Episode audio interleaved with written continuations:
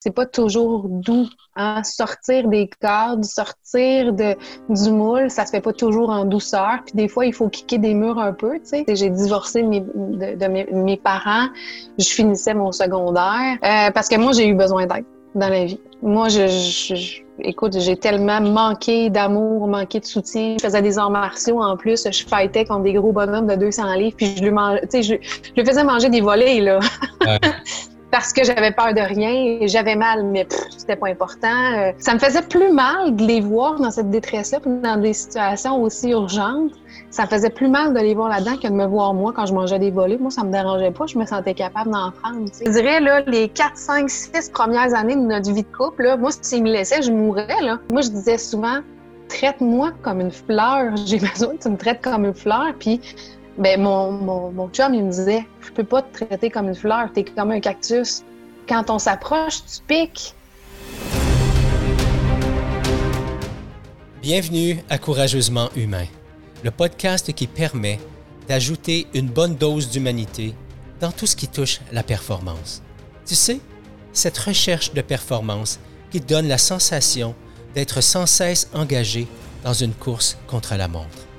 Être courageusement humain, c'est cesser de fonctionner sur le pilote automatique.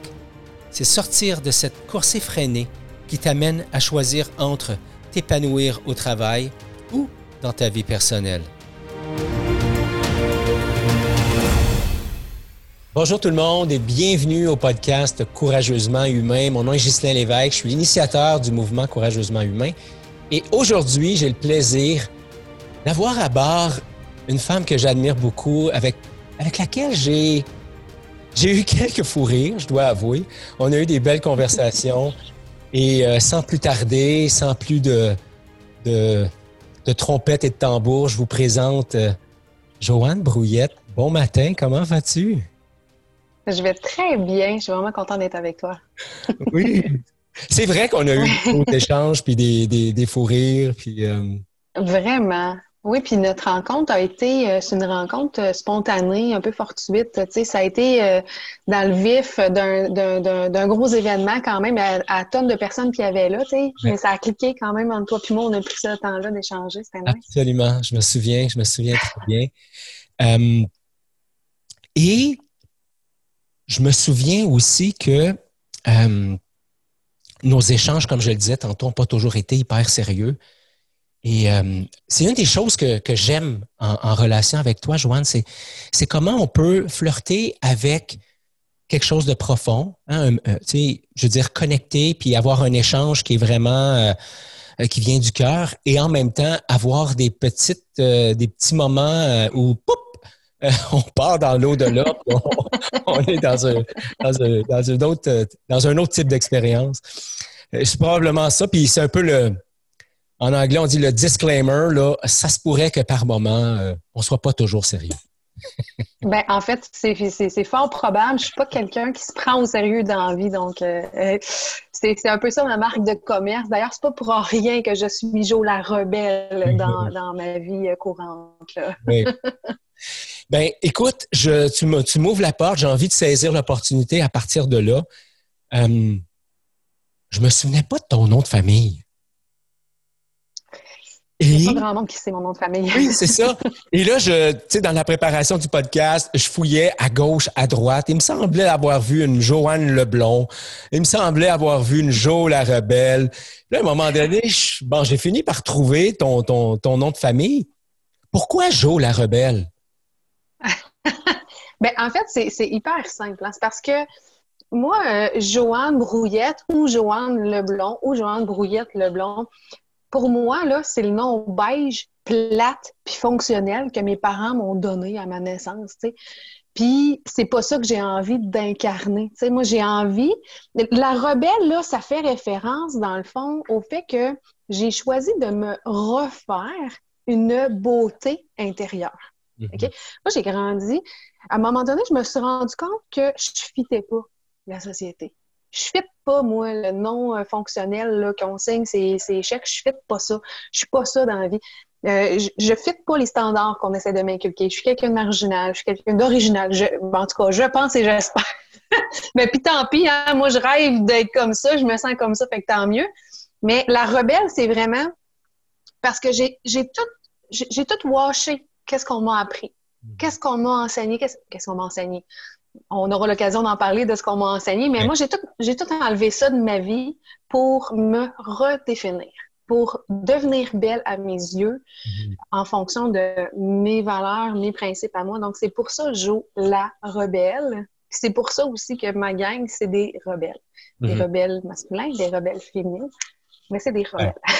Donc, c'est pas, ce que je comprends, c'est que c'est pas de la rébellion pour le plaisir d'être en rébellion, mais c'est, dans le fond, c'est que je, je, je me rebelle contre des standards, des paradigmes, des stéréotypes, des, des choses que la société, que mes parents, euh, pas forcément toujours euh, avec une intention euh, de domination ou, ou, de mal faire, mais très souvent avec les moyens qu'ils avaient, on, on, mm. peut inculquer des choses et à partir de là, on, se sent un peu coincé. Toi, tu dis non, moi, je fais ma rebelle et je sors de là. Exact, exact. C'est pas du tout dans, l'optique d'une rébellion. Mm. C'est euh, même si ça peut avoir l'air de ça parfois, parce que c'est pas toujours doux. Hein? Sortir des cadres, sortir de, du moule, ça se fait pas toujours en douceur. Puis des fois, il faut kicker des murs un peu, tu sais. Mm-hmm. Mais, euh, mais c'est jamais dans l'optique d'une rébellion. De, de, me soulever contre. C'est pas contre les autres que je le fais, c'est pour moi. C'est pas la même chose. Absolument. Et porter d'une énergie différente. Euh, ah oui, vraiment. En, en, faisant mes recherches, je savais pas ça. Mais tu es une ancienne infirmière. Oui. Moi, j'ai été 15 ans infirmière spécialisée dans les blocs opératoires. Ouais. Je me suis promenée, j'ai fait trois blocs opératoires. Moi. Et comment t'en es arrivé à choisir ce métier-là? Ou c'est le métier qui t'a ben, choisi? Non, c'est le métier qui m'a choisi. C'est vraiment ça. Parce que, écoute, moi, quand, j'étais au secondaire, j'ai divorcé de, mes, parents. Je finissais mon secondaire.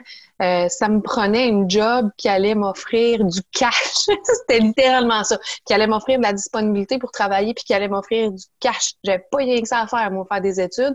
Puis c'est triste parce que c'est pas ça que je voulais faire. moi, je voulais être médecin, je voulais être psychologue, en fait. moi, je voulais travailler dans le cerveau des gens. Euh, mais ce qui était à ma portée financièrement, logiquement, c'était d'être infirmière. Puis il en manquait, il en manquait, il en manque encore, mais à l'époque, c'est comme ça aussi. Euh, parce que j'ai été 15 ans infirmière, mais ça fait pas 15 ans que j'ai fait mon cours. J'ai lâché, ça fait une couple d'années. Ah mais c'est vraiment. C'était euh, comme une branche qui était. qui correspondait un peu à ce que je voulais faire. Tu sais, dans la relation d'aide, quand tu es infirmière, tu es un peu dans la relation d'aide. Hein? Absolument. fait que c'était un moindre mal, mettons. Mais c'était pas ça que je voulais faire. Mhm. Et pourquoi la relation d'aide? Euh, parce que moi, j'ai eu besoin d'aide dans la vie. Moi, je, écoute, j'ai tellement manqué d'amour, manqué de soutien, manqué de tout dans la vie. J'ai manqué de, nourriture, d'amour, de. Je te le dis, j'ai manqué de tellement d'affaires. Euh, puis c'était pas concevable pour moi que ça soit comme ça la vie. Puis je voulais, je me sentais assez solide pour donner ce que moi, j'avais pas eu. Mm-hmm. J'avais un peu l'âme du sauveur dans le temps. J'ai l'impression de décoder avec ton, ton, sourire qui est magnifique, tes yeux qui sont hyper brillants d'ailleurs. Mais juste avant ça, il y a un petit moment où quand tu as dit je voulais contribuer ou j'avais l'impression d'être assez solide pour contribuer, j'ai l'impression que ce que tu es en train de me dire, c'est qu'en cours de route, tu as découvert que c'était pas si solide que ça. Exactement. là, là. des, des, des, des, plantes, là, j'en ai pris, là. Je me suis, euh, je me suis écorchée, là. Tu sais, quand tu dis, je suis pas tombée les genoux, là, sur l'asphalte. Moi, je me suis avachie, je me suis rompue la face toute sur l'asphalte parce que tu essaies de donner quelque chose que tu n'as pas. C'est voué à l'échec. Ça marche pas. Ben, ça va marcher un certain temps, mais sais, à un moment donné, tu te vides, tu te vides, tu te vides de ton énergie. Tu es obligé d'aller prendre des ressources ailleurs pour compenser des ressources que tu n'as pas, mais que tu essaies de donner. Je me suis fait mal à faire ça. Hein. Je me mhm. suis fait mal. Puis j'avais pas les connaissances, j'avais pas la compréhension, j'avais pas le regard honnête que ça prend sur soi-même pour être capable d'aider comme il faut dans la relation. Mhm. Moi, j'avais j'avais tout ça à bout de bras, je portais ça un peu à bout de bras, euh, l'air de dire euh, je suis plus forte que les autres, puis je vais y arriver, puis, ben, puis je refusais d'aller toucher la vulnérabilité à l'intérieur de moi, le côté sensible. J'ai jamais été à l'écoute de ça. Hein. Puis moi, je faisais des arts martiaux en plus. Je fightais contre des gros bonhommes de 200 livres, puis je lui, mange, je, je lui faisais manger des volets, là. Parce que j'avais peur de rien, j'avais mal, mais c'était pas important. Euh, ça a été comme ça pendant des années. Fait que non, j'étais pas solide. J'aurais pas dû faire ça. Je l'ai fait. Ça m'a apporté des grandes choses. Mm. Mais j'aurais dû prendre soin de moi d'abord et avant tout. Ouais. Ce que tu arrivé à faire après, puis on pourra en parler. Ouais. Quand je suis en contact avec une personne qui a mis dans ses stratégies de survie de se couper de sa souffrance, de ne pas aller toucher à ce qu'il vit, de, de tenter d'offrir aux autres ce qu'il a, elle ou, ou lui, n'a pas reçu. Généralement, puis je sais, je suis en train de généraliser, mais généralement, je suis en contact avec quelqu'un qui a souffert. Et dans ton histoire, il y a beaucoup de souffrance, Joanne. Puis le but, c'est pas d'en parler avec euh, le regard du voyeur ou de, de, de, rendre ça pire que c'est, mais et en même temps, tu nous disais il y a quelques instants, dans le but de pouvoir aider, je me suis rendu compte qu'il me manquait des morceaux. Puis les morceaux qui manquaient, pour pouvoir les identifier, il fallait que je connecte à ma souffrance pour être capable d'écouter ce qui est là, ce qui était là, de m'en occuper et, de me rebâtir. Donc, la question, c'est la suivante. Qu'est-ce qui fait que dans l'enfance, dans ton enfance, tu as développé ce réflexe de te couper de toi, de tes besoins, de ton ressenti? Puis il y a une foule de choses, là, mais j'ouvre la porte. C'est une, une, question qui est large, puis je te laisse aller où tu as envie d'aller. Mais tu sais, en fait, moi, ça a commencé. Mes, grosses souffrances ont commencé, j'avais trois ans. Mes parents se sont séparés, euh, puis mon père a tellement été blessé par la séparation qu'il nous a comme un peu abandonnés pour se préserver lui. Je le disais autrement à l'époque, mais je, je, comprends maintenant que c'est ça. Ma mère était aux prises avec la dépendance à la drogue, à l'alcool, aux médicaments, puis elle faisait des beaux melting pot avec ça. Ça donnait des mélanges assez explosifs. Et puis ma mère, euh, elle, s'est ramassée un homme qui s'est avéré être un batteur de femmes et d'enfants. J'avais trois ans quand ça, quand ça a commencé. Puis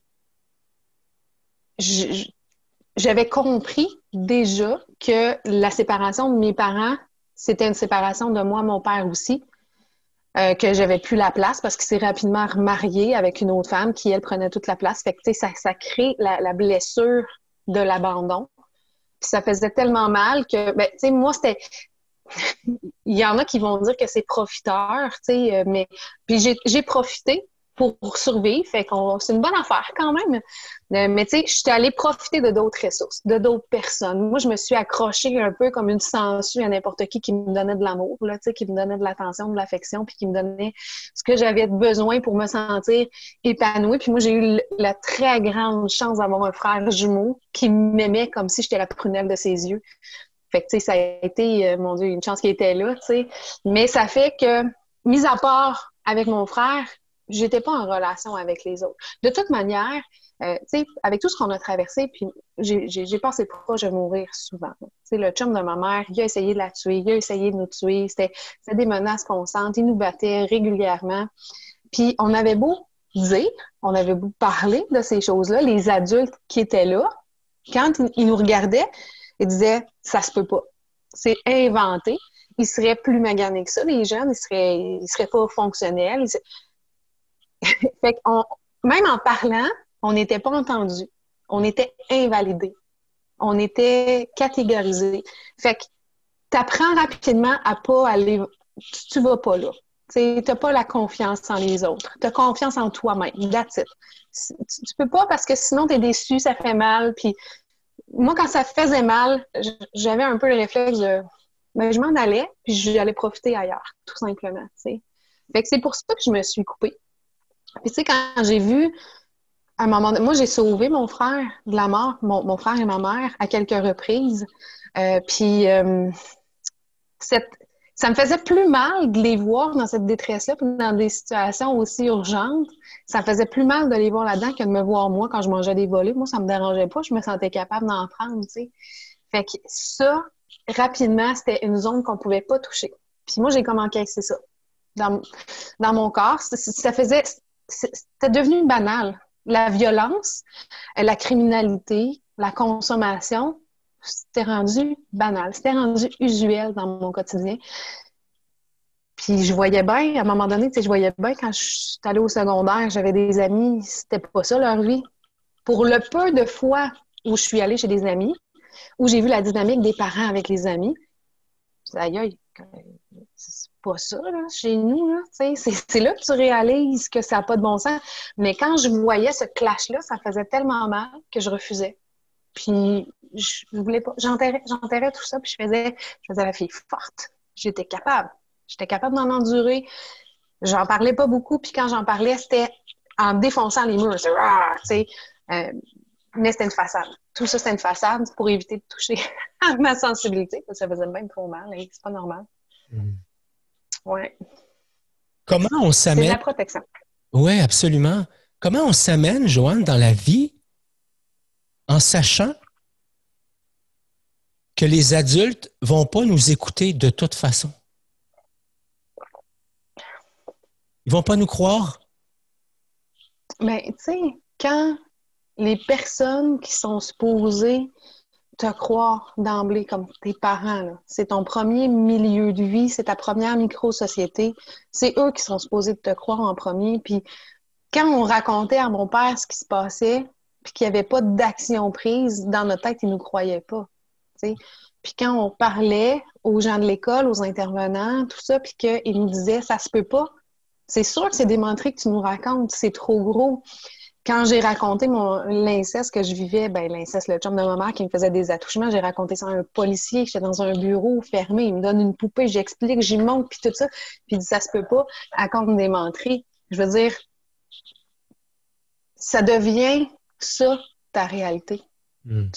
Tu n'as pas le choix de faire avec à un moment donné. Qu'est-ce que tu veux faire d'autre? Tu n'en as pas de ressources à ce moment-là. Tu n'as pas d'autres options. Tu n'as rien qui existe. mais que tu fais avec. Tu grandis en ne te fiant jamais sur les autres. C'est comme ça. Sur ton site, tu dis quelque chose du style euh, j'ai pas j'ai même pas réussi à me faire aimer de mes parents. Ouais. Comment on, comment on, s'amène dans la relation amoureuse? Parce que, bon, tu as rencontré un homme, tu as eu des enfants. Comment tu t'amènes? Tu sais, Jo, cette Jo-là, là, avant qu'elle chemine, et qui, arrive écorchée dans une relation où finalement elle n'a pas su, tu était même pas à la hauteur d'être aimée et aimable par ses parents. J'imagine qu'il doit manquer euh, des éléments dans la relation euh, avec l'homme. Ah, c'est clair. Écoute, c'est sûr que mes, premières relations n'étaient pas basées sur le respect ni sur la communication. On s'entend? Puis, tu sais, je pense que euh, dès le départ, quand je suis entrée en relation avec les hommes, ben j'avais quand même quelque chose à offrir qui, ça, avait pas été touché au niveau de la confiance. Tu sais, j'étais une athlète, j'avais un corps d'athlète, j'étais très, très belle fille. Euh, puis, euh, sais, mon sens de l'humour, qui, était là quand même à l'époque, euh, je pense que ça, ça attire à quelque part. Tu sais, la drive de fou que j'avais, mon sens de l'humour, puis mon body, mes belles petites fesses, ont fait que je suis rentrée en relation avec les hommes. Et euh, il y a eu beaucoup de beaucoup de compensation par la sexualité. sais, mm-hmm. on communique pas très bien dans le quotidien, mais regarde, on va régler ça dans la couchette, puis euh, ça va être parfait. Euh, sauf que ben ça laissait des trous pareils, mais tu sais, moi, c'était moi, je me fais rapidement. Tu sais, ma résilience qui m'a permis de m'en sortir, ben, c'est ma plus grande qualité, mais en même temps, c'est mon plus grand défaut parce que ça fait que j'endure des choses que je ne devrais jamais endurer, tu sais. Fait que je me faisais à l'idée que ben, c'était comme ça. Puis j'ai accepté des choses que j'aurais jamais dû accepter. J'ai toléré. Je me suis fait violence à rester dans des relations euh, qui aurait pas dû, ou dans, dans les dynamiques relationnelles, parce que, tu sais, j'ai quand même été en relation 18 ans avec mon mari. Euh, c'était un maudit bon Jack, c'était un bon gars, mais il y avait des choses qui auraient jamais dû être là. J'étais pas capable à l'époque de le dire. J'étais pas capable de le nommer. J'avais tellement peur qu'il me laisse. Je, les, je te dirais, là, les 4, 5, 6 premières années de notre vie de couple, là, moi, s'il me laissait, je mourrais. Là. Dans ma tête, c'était comme ça. Fait que, tu sais, ben, puis lui, il avait pas l'intention de me laisser, mais tu vois que c'était pas normal. C'était pas une base solide d'une relation consensuelle, respectueuse et avec des bonnes dynamiques, là, tu sais. Mais je me faisais, euh, je me faisais à l'idée, j'avançais là-dedans. Euh, moi, je tourne rapidement la page sur, euh, sur ces affaires-là qui, qui marchent pas, qui dérangent, qui blessent. Je me fais à l'idée, puis c'est comme de se faire une toast au beurre de pinot le matin. C'est une, une, routine là, pour moi. C'est, une routine. Il a fallu que j'apprenne à m'arrêter et dire OK, ça, ça me dérange. On va porter un regard là-dessus, on va l'adresser, on va lui donner l'importance que ça mérite, puis on va le classer, on va le travailler pour que ça devienne quelque chose de sain. Parce que c'est pas. Euh, il fallait que j'apprenne à le faire. Hein. J'entends une très grande capacité d'adaptation. En fait, une capacité de suradaptation. Ouais. Ce qui fait qu'à un moment donné, tu n'es plus du tout chez toi, tu es constamment chez l'autre en train de te préoccuper de quoi l'autre a besoin, euh, qu'est-ce qu'il est en train de me dire, comment je pourrais prendre soin de lui. Et en bout de ligne, être peu consciente de, de toi, tes propres besoins, de ton espace, de tes frontières, etc. Euh, Mais tu sais, c'était au-delà d'être pas conscient parce qu'il y a eu un temps où j'étais consciente que j'étais complètement pas à l'écoute de moi, que j'étais beaucoup dans le donner à l'autre, répondre aux besoins de l'autre et j'étais vraiment insatisfaite. Mais ce que je faisais à ce moment-là, c'était de reprocher à l'autre cette mhm. dynamique-là, alors que c'est moi qui la créais. Mais je savais pas comment faire autrement pour, euh, pour me sortir de là. Fait que je, ben, je continuais de le faire, de me préoccuper de l'autre, de m'ignorer, de me sentir désalignée, de me sentir frustrée parce que j'étais vraiment frustrée. Au quotidien, j'étais frustrée. Une chance que, une chance que j'ai un, grand sens de l'humour parce que toutes ces frustrations-là au quotidien, ça irrite, euh, ça irrite un homme. Hein? Euh, peut te le dire. Là. Il a assurément gagné son ciel, lui aussi. Toi aussi, mais assurément. Aussi. Ah, ouais. Écoute, moi, j'ai longtemps dit que j'ai longtemps dit qu'Éric, c'était, mon pilier là, en béton armé, tu sais. Je sais pas comment il a fait. Je sais pas, mais il y avait, il y avait cette solidité-là, cette assurance-là que moi, j'avais besoin pour grandir. Il m'a permis de grandir. Il voyait le potentiel, c'est ça, je pense, qu'il a fait, ben, c'est ce qu'il me disait. C'est ce qui a fait qu'il est resté, c'est tout le potentiel qu'il était en mesure d'observer. Il savait que j'étais capable d'aller au-delà, mais il fallait me donner une chance. Il fallait juste me donner les outils, les ressources, me donner l'espace pour le faire. J'ai été extrêmement chanceuse, vraiment. Quel a été le point de bascule pour toi, Jo? Tu sais, le moment où tu as dit c'est assez. Hmm. c'est important. Ça doit changer.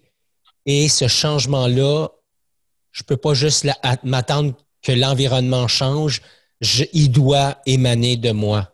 Quel a été le moment de bascule pour toi? Écoute, moi, quand j'ai fait ma formation en hypnose et en programmation neurolinguistique, moi, j'ai ça, le monde qui font de la formation pour s'auto-thérapeutiser, là, ça m'écœure, mais solide, là. Tu sais, quand je les spot en plus, je rentre dans la classe, tout de suite, je le sais, ceux qui sont là pour se faire de la thérapie, ils m'énervent, ces gens-là. Sauf que, tu sais, moi, j'allais là pour faire une réorientation de carrière, pour m'approcher davantage de mon rêve d'enfant de, jouer dans la tête du monde. Ben, de jouer dans la tête du monde. Euh, en tout cas, pas, de, pas de façon négative. Oui, c'est ça. Oui, c'est ça, tu sais, pour, pour, pouvoir aider, comprendre comment ça marche le cerveau pour pouvoir euh, les aider. Puis la programmation neurolinguistique, c'était pour moi la, la façon la, la plus efficace, la plus active pour y arriver. Là. Moi, des thérapies coucher sur un divan où tu sais que la personne, pendant une heure, t'a payé 120$ puis elle fait juste dire mm-hmm, mm-hmm. J'en ai fait moi-même, ça m'écœurait, c'est pas ça que je voulais. Euh, mais je suis obligée d'admettre que quand j'ai fait ma formation en PNL, ça m'a obligée à mettre les pendules à l'heure avec moi-même, à me regarder en face, à voir, je suis qui, moi, Joe? C'est qui cette fille-là? Elle est qui fondamentalement dans ses valeurs, dans ses besoins, dans ses limites, dans ses capacités de communication? Il a tout fallu. Écoute, ça a été là, un branle-bas de combat dans ma vie. J'ai fait tellement de changements à ce moment-là. Puis évidemment, ben, ça impactait dans mon couple aussi, dans ma famille aussi, dans mon travail. Ça l'a impacté partout. Mais c'est vraiment cette formation-là qui a fait ça peut pas continuer comme ça. Je pourrais jamais être crédible avec mes clients, avec les gens que je suis, pour leur dire c'est ça que tu dois faire quand moi-même je suis pas capable de le mettre en application.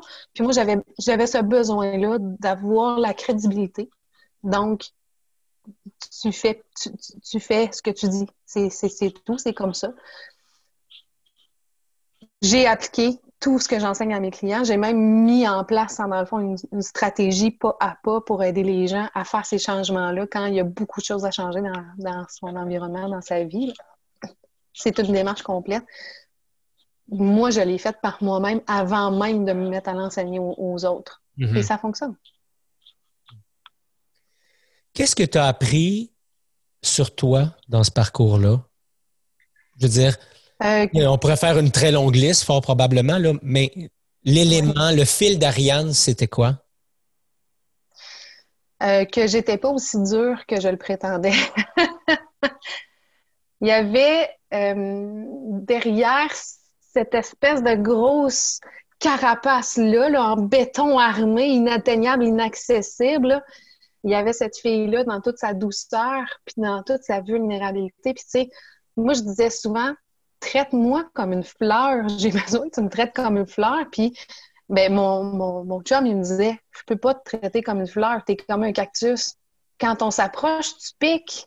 Mm. Tu sais, adoucis-toi, on va avoir envie de te traiter comme une fleur, tu sais, mais je ne savais pas que j'avais toute cette bonté-là, cette douceur-là, cette capacité d'attention, d'écoute-là, de compréhension. Je ne le savais pas. Mm-hmm. Mais c'est ça que j'ai découvert. Que quand tu enlèves la carapace, toutes les mesures de protection qui ont été mises là comme une crasse par mesure de protection, par nécessité de survie, quand tu enlèves tout ça, là, que c'est beau en dessous. C'est cœur.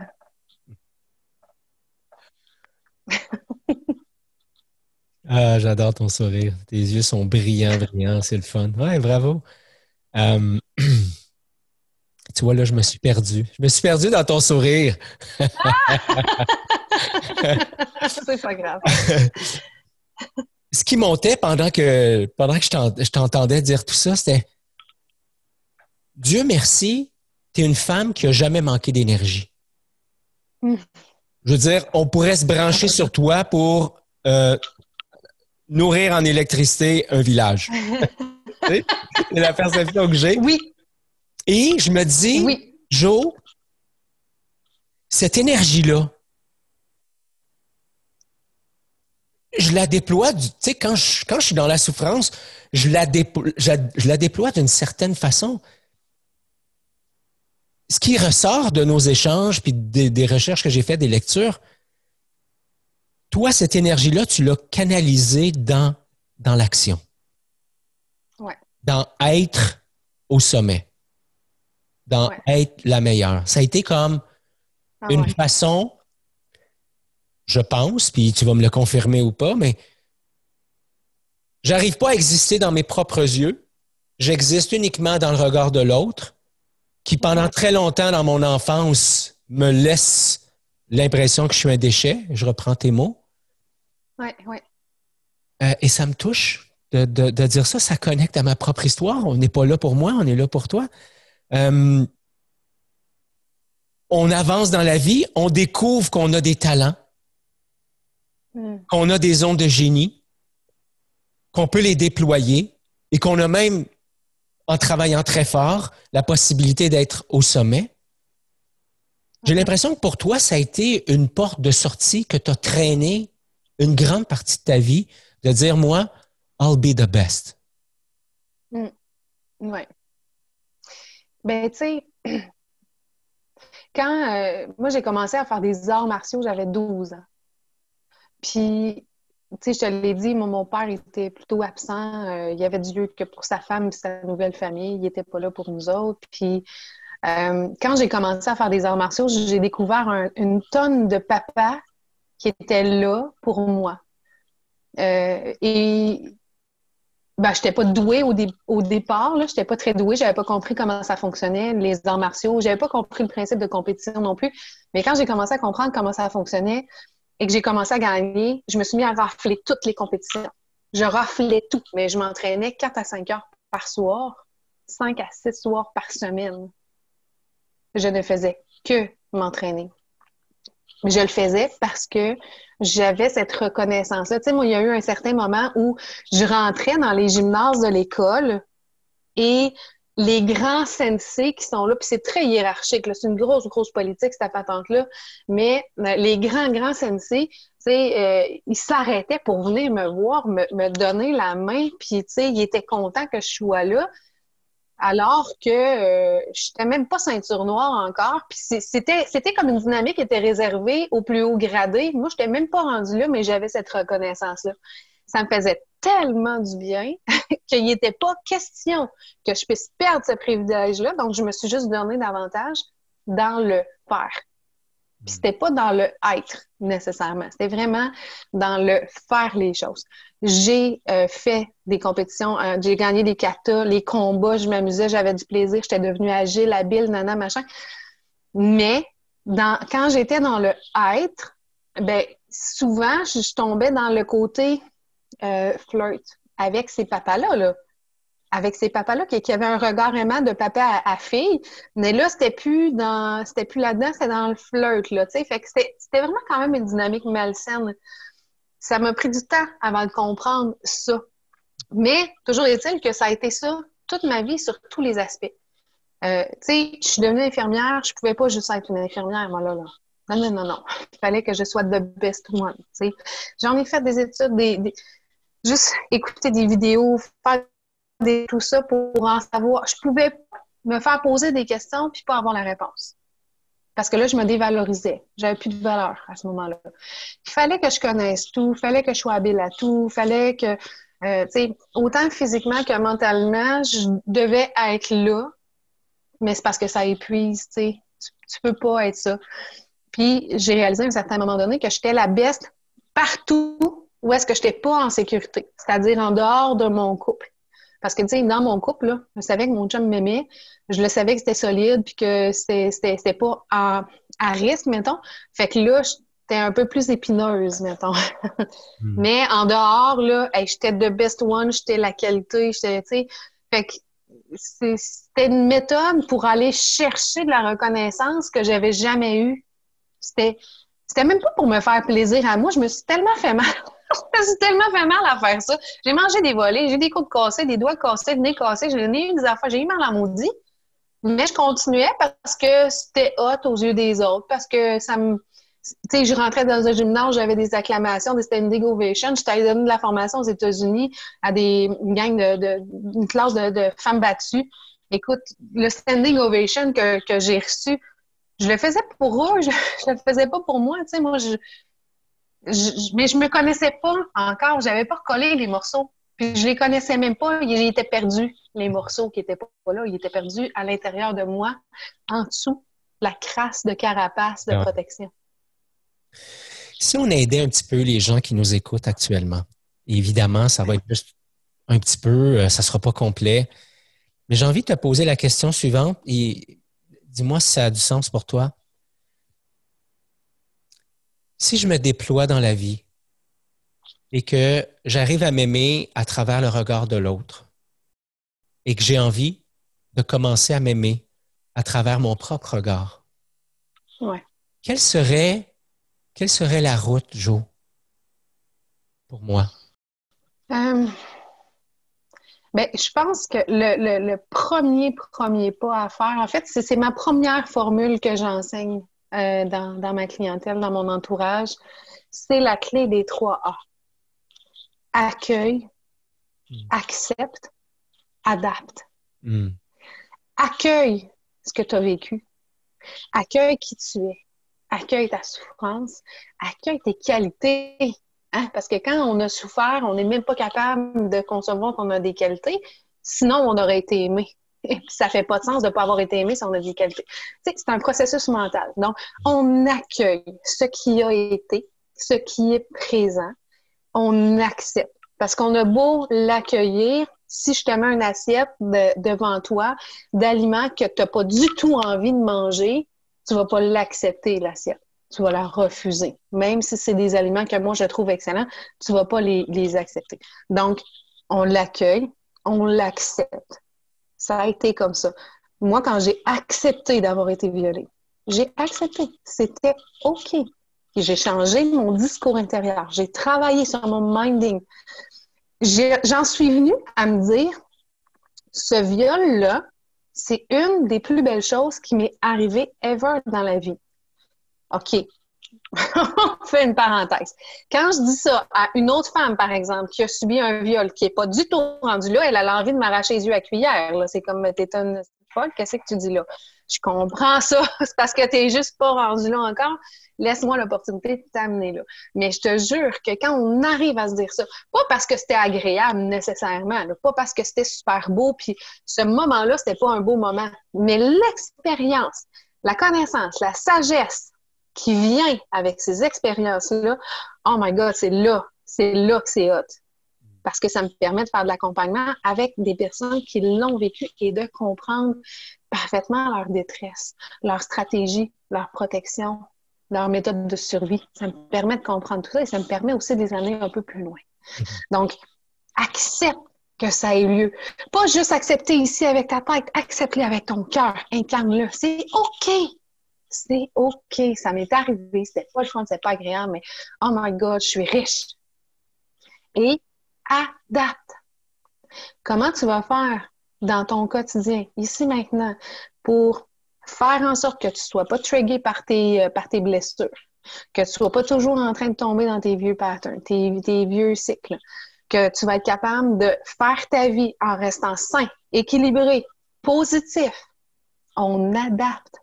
C'est simple, c'est une belle clé. Accueille, accepte, adapte. C'est la première chose à faire. Absolument. Puis après ça, on travaille sur. C'est comme un arbre, hein? Il faut que tu travailles à la racine avant de commencer à travailler sur le top de ton arbre. Hein? Et ta mission de vie, puis ton travail, puis ces affaires-là, c'est pas mal dans le top de l'arbre. Reviens à la base. Toi, là, fondamentalement, tu as des racines. Tes racines, là, c'est des racines qui ont été boffées, ça? C'est des racines qui ont été entretenues? Y a-t-il des blessures là-dedans? Y a-t-il des caca autour de tout ça? Si oui, OK, accueille. On va les accepter. On va travailler à accepter ce qui s'est passé, puis on va te faire avancer en t'adaptant, tout mhm. simplement. quand je t'entends dire accepter, ça ne veut pas dire que euh, tout ça, c'était super correct. C'est juste que c'est là, c'est un événement de ma vie et je peux bien sûr, comme je l'ai fait pendant des années, parler de tout ce que ça m'a amené dans un mode un peu victime et en même temps de regarder parce que bon, l'agression sexuelle, c'est quelque chose que j'ai que j'ai vécu pendant longtemps. J'ai euh, je l'ai présenté comme ben j'ai été violé, puis ça, ça me faisait pleurer, puis euh, je racontais pas forcément mon histoire parce que c'est c'est quelqu'un qui est proche de moi. Je voulais pas que cette personne-là euh, que les gens le sachent, etc. Euh, puis à un moment donné, dans mon parcours, je me suis rendu compte que, puis je vais mettre ce mot-là en guillemets parce qu'il peut choquer des gens, mais grâce à cet événement-là, j'avais développé plusieurs ressources qui hmm. étaient aujourd'hui utiles, sur lesquelles je m'appuyais régulièrement dans des moments plus difficiles. Et ça m'a permis, en regardant les deux côtés de la médaille, de réaliser que je pouvais bien regarder juste le côté sombre de l'expérience, mais pour être honnête avec moi et avec la personne, c'était aussi de voir qu'est-ce que ça m'avait apporté. Et ça m'a permis, personnellement, ça m'a permis, dans ma démarche de, pardon, d'être euh, d'être à l'aise, de, de, me rasseoir avec cette personne-là, d'en parler, euh, de prendre la personne dans mes bras, de, de, hmm. d'être capable de continuer à l'aimer malgré les gestes. Alors, ça, hmm. et, et, et, et, quand je me suis assis avec cette personne-là, il y a toujours une incompréhension. Ben, en fait, c'est pas vrai. Il n'y a pas une incompréhension du geste parce que quand j'ai connecté avec cette personne-là, puis qu'on a fait la paix, puis que je lui, ai, euh, je, lui ai pardonné, etc., je suis allé visiter son, enfance. Je me mm. suis rendu compte que pour cette personne-là aussi, il y avait eu euh, des traces euh, d'abus, puis d'agression, puis tout ça. Donc, donc, accepter dans le mm-hmm. sens que c'est là, ça fait partie de ma réalité. Et si je ne l'accepte pas, je vais continuer à porter un poids immense qui va faire en sorte que finalement, je vais vivre, comme on disait juste avant d'appuyer sur euh, enregistrement tantôt, je vais vivre sur le caca, puis je vais en envoyer partout autour de moi. Ah ouais, tu deviens un sprinkler à marre, là. On se dit les affaires. Euh, Mais tu sais. Oui, vas-y. Oui. Mais en fait, ce que je voulais juste rajouter, c'est que faut faire attention justement au terme accepté. Puis, tu sais, tu disais, ça peut choquer de dire grâce. Moi, là, sérieusement, puis c'est là où le rebelle tombe un peu dans la rébellion, c'est que je suis pas d'accord avec le discours qu'il faut absolument pas associer la grâce avec un événement traumatique comme ça. Parce que ce qu'on veut, c'est venir changer le taux vibratoire de cet événement-là. Fait que si moi, je continue de dire à cause, au lieu de dire grâce, mais mon taux vibratoire est encore à la baisse. Et moi, je, je ne veux plus jamais, jamais, jamais donner de pouvoir à cet agresseur-là. Jamais. Puis là, je dis cet agresseur-là, mais il y en a eu des agresseurs dans ma vie, là, il y en a eu plusieurs, et ils n'auront plus jamais, m'entends-tu? Jamais le pouvoir sur ma vie. Donc, non, ça ne sera pas à cause. Je refuse qu'ils détiennent encore de mon énergie. Donc, moi, ça va être grâce. Grâce à toi, je suis rendue là. Grâce à toi, je suis solide en tabarnouche. Grâce à toi, j'ai des connaissances, j'ai des compétences, j'ai des habiletés. Grâce à toi, merci. Hmm. Ça ne veut pas dire que j'endosse qu'est-ce que tu as fait. Hein? Ça ne veut pas dire que j'autorise qu'est-ce que tu as fait. C'est pas ça que ça veut dire. Exact. Ça veut dire que j'accepte que ça ait eu lieu sans m'en tenir rigueur, sans m'en tenir, euh, euh, tu sais, être mal parce que mon corps parfois a réagi ou parce que whatever what. Hmm. J'accepte tout simplement grâce à cette situation-là. Changeons le taux vibratoire de ces situations-là. Ça fait toute la différence. Tout à fait. Je suis tellement d'accord avec toi. encore une fois, on ne s'obstinera pas là-dessus. euh, Jo, tu as cheminé. Il y a encore des mauvaises journées. Quand tu es dans un creux, ah quand tu es dans un creux de vague, comment tu fais pour sortir de là? Euh, en fait, je me connais vraiment bien maintenant donc, mes creux de vague, euh, j'y vais vraiment dans un creux de vague en pleine conscience. Contrairement à avant où je plongeais tête première dans ma marde, puis que là, je tombais victime de moi-même. J'étais victime de la société, victime de tous ceux qui me comprennent pas, victime de cette situation de marde-là et victime de moi-même parce que j'avais euh, des processus, des comportements qui allaient juste enrichir ma marde. Maintenant, quand je vais dans un creux de vague, j'y vais en pleine conscience. J'ai besoin d'être tranquille. J'ai besoin de calme. J'ai besoin de diminuer le nombre de responsabilités qui m'incombent à tous les jours. Je suis quand même maman de, quatre enfants. Euh, j'ai quatre chiens, je vais en avoir plus. Euh, j'ai un élevage de chiens. Je veux dire, euh, j'en ai des responsabilités. Mais c'est correct. Quand je suis dans un creux de vague, la vie ne tourne pas autour de moi. il y a des gens autour de moi, parce que je suis bien entourée maintenant. Je leur dis, je lève la main je suis plus capable. J'ai besoin d'un off. Ça va durer une semaine, une semaine et demie, mais je me laisse pas ensevelir dans mon caca. Je me donne un break. Juste ça. Je sais que c'est temporaire. Je sais que dans quelques jours, je vais me remettre sur pied. Je vais recommencer à avoir mes routines du bonheur. Je vais recommencer à, à faire l'exercice, à bouger, à aller dehors, à travailler sur mon mindset, sur mon discours intérieur. Mais quand je suis dans un creux de vague, j'ai le droit. Maintenant, j'ai le droit d'être dans un creux de vague. Ça arrive à tout le monde, puis c'est mon patience. C'est tout, c'est ça. C'est comme ça. Mais j'y vais en pleine conscience. Quand j'y allais pas dans la pleine conscience, quand j'allais dans un creux de vague, puis que là, pauvre de moi, pauvre de moi, hey, ça durait, là, c'était interminable cette affaire-là. puis je descendais tellement en bas que je voulais atteindre à ma vie. Mm-hmm. Je voulais mourir. C'est triste. C'est triste. C'est ben, l'indication suprême qu'il y a un dérèglement très, très important à l'intérieur de toi. Maintenant, je le sais. Quand ça, m'arrive, là, je suis honnête avec toi, ça m'arrive encore d'avoir des vieux réflexes. Il y a des autoroutes qui se font dans ta tête, là, des, chemins qui sont ultra tapés. Moi, je veux dire, des idées suicidaires, j'en ai eu là, à l'époque. C'était ça mon, autoroute de vie. Là, je vivais juste pour ce discours-là. Ça m'arrive encore des fois de prendre le champ puis de tomber sur un chemin comme ça mais je le fais en pleine conscience. Quand j'ai des idées qui sont trop négatives, qui sont qui sont pas belles, je reste pas tout seul. J'appelle quelqu'un, puis j'ai des, des personnes, j'ai un plan d'action. Maintenant, c'est un plan d'urgence que j'appelle. J'appelle la personne et je lui dis, c'est noir. C'est tout ce que j'ai à dire. J'ai pas besoin de m'expliquer sur qu'est-ce qui s'est passé, qu'est-ce qui a provoqué ça, rien. Juste, c'est noir.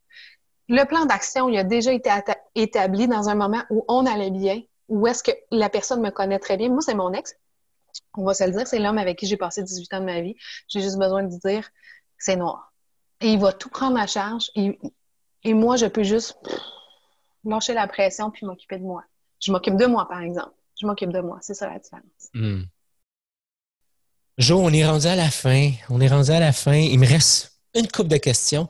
J'aime bien demander à tous les gens qui viennent sur le podcast, qu'est-ce que ça veut dire être courageusement humain pour toi? Pour moi, c'est parce que être humain, ça veut dire accepter les défis, accepter les blessures, accepter les, gens autour de toi avec leurs blessures aussi. Ça demande énormément d'humilité, énormément de contrôle pour rester ancré dans sa divinité, dans son âme, sa pureté. Les âmes sont tellement dans la lumière, tellement dans la pureté, et on est ça d'abord et avant tout, mais on est dans un corps d'humain. Ça prend beaucoup de courage pour être un humain, pour être solide en tant qu'humain et pour faire du bien autour de soi en tant qu'humain. Ouais, merci. Les gens qui nous écoutent, s'ils avaient envie de connecter avec toi, s'ils avaient envie d'entrer en contact avec toi, de quelle façon ils peuvent faire ça? En fait, ils peuvent me contacter par mon Facebook. Euh, c'est Joe la Rebelle. J'ai la page Académie Reconstruction Identitaire où euh, je vais je suis moins active sur ma page que sur mon groupe, mais quand même, je partage des belles capsules, des citations, des pensées positives où je suis à tous les jours, je suis active dans mon groupe et je donne beaucoup d'outils. C'est gratuit. En plus, tu n'es pas obligé d'acheter mon programme pour être sur mon groupe, tu n'es pas obligé d'être une groupie pour être sur mon groupe. Tu mhm. peux avoir juste envie de vivre une expérience positive, d'aller chercher des, euh, des, points positifs, puis de, de, pouvoir partager aussi des choses qui te, qui te sont arrivées, mais sur mon groupe Les Rebelles. Donc, c'est la façon d'entrer en contact avec moi. Génial. Puis pour les gens qui veulent, dans les notes de l'épisode, évidemment, tous ces liens-là vont être, euh, vont être affichés. Pour ceux qui sont en train de nous regarder sur YouTube, vous avez vu, c'était déjà là à l'écran, donc c'est génial. Jo, je te fais un méga gros câlin. Euh, je le sais que M. Logo et Arruda voudraient peut-être pas, mais j'en fais un pareil. Non, mais on est des rebelles, là, nous. Écoute, merci, merci beaucoup pour ce moment passé avec moi. Ça a été, euh, agréable. Vraiment, je, je, je, je, confirme sans, et je le savais avant même notre conversation, mais pour moi, tu incarnes l'essence même de courageusement humain.